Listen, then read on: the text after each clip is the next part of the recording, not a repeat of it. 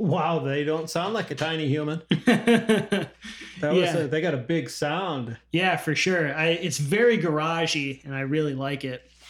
I love the singer's voice. He's got nice grit in there. You know, it's Yeah. not super smooth, Mhm. but uh, sometimes I think some of the cooler singers have a little bit of that gravel in their voice. Yeah, and, it's, uh, it it sounds a little bit strained, Uh-huh. which uh, which I think I like a lot. It's not like the uh, you know I smoke ten packs a day sort sort of grit. It, it's like uh, just giving it your all sort of grit. yeah, almost like on some of the notes, he's like reaching. You can tell he's just going for that note. Yeah. And he's got to give it everything he can to get there, but he always got there. Mm-hmm.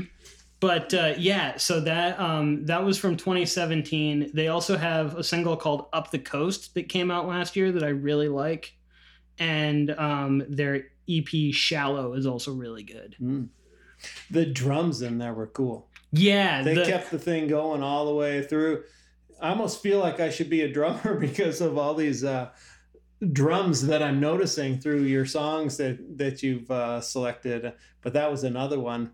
You know, they kept the the train rolling yeah, um, all through, and of course the uh, the guitars were two different tones. One definitely playing the rhythm part, one coming in with the uh, with the lead parts, and uh, yeah, and and the one was really clean, and the other one was super fuzzed out. yeah, they work really well together. Yeah, I I like that. All right, well, I guess that brings me to the uh, final song of the night. Yeah, round I- us out.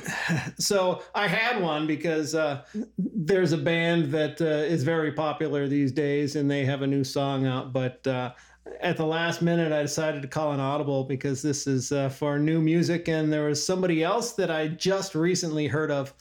Um, That I had never heard of. Right. And so I had to include that as well. Uh, this guy's name is Ayron Jones. Ayron spelled A Y R O N.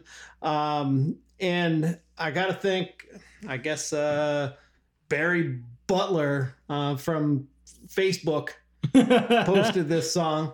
Shout and, out. Uh, I'd never heard it before, but uh, man, it's pretty good. Apparently, uh, one of the DJs from the local radio station said that they've been playing Ayron Jones, but I've never heard of the dude. Um, and this song um, that caught my ear is called Take Me Away.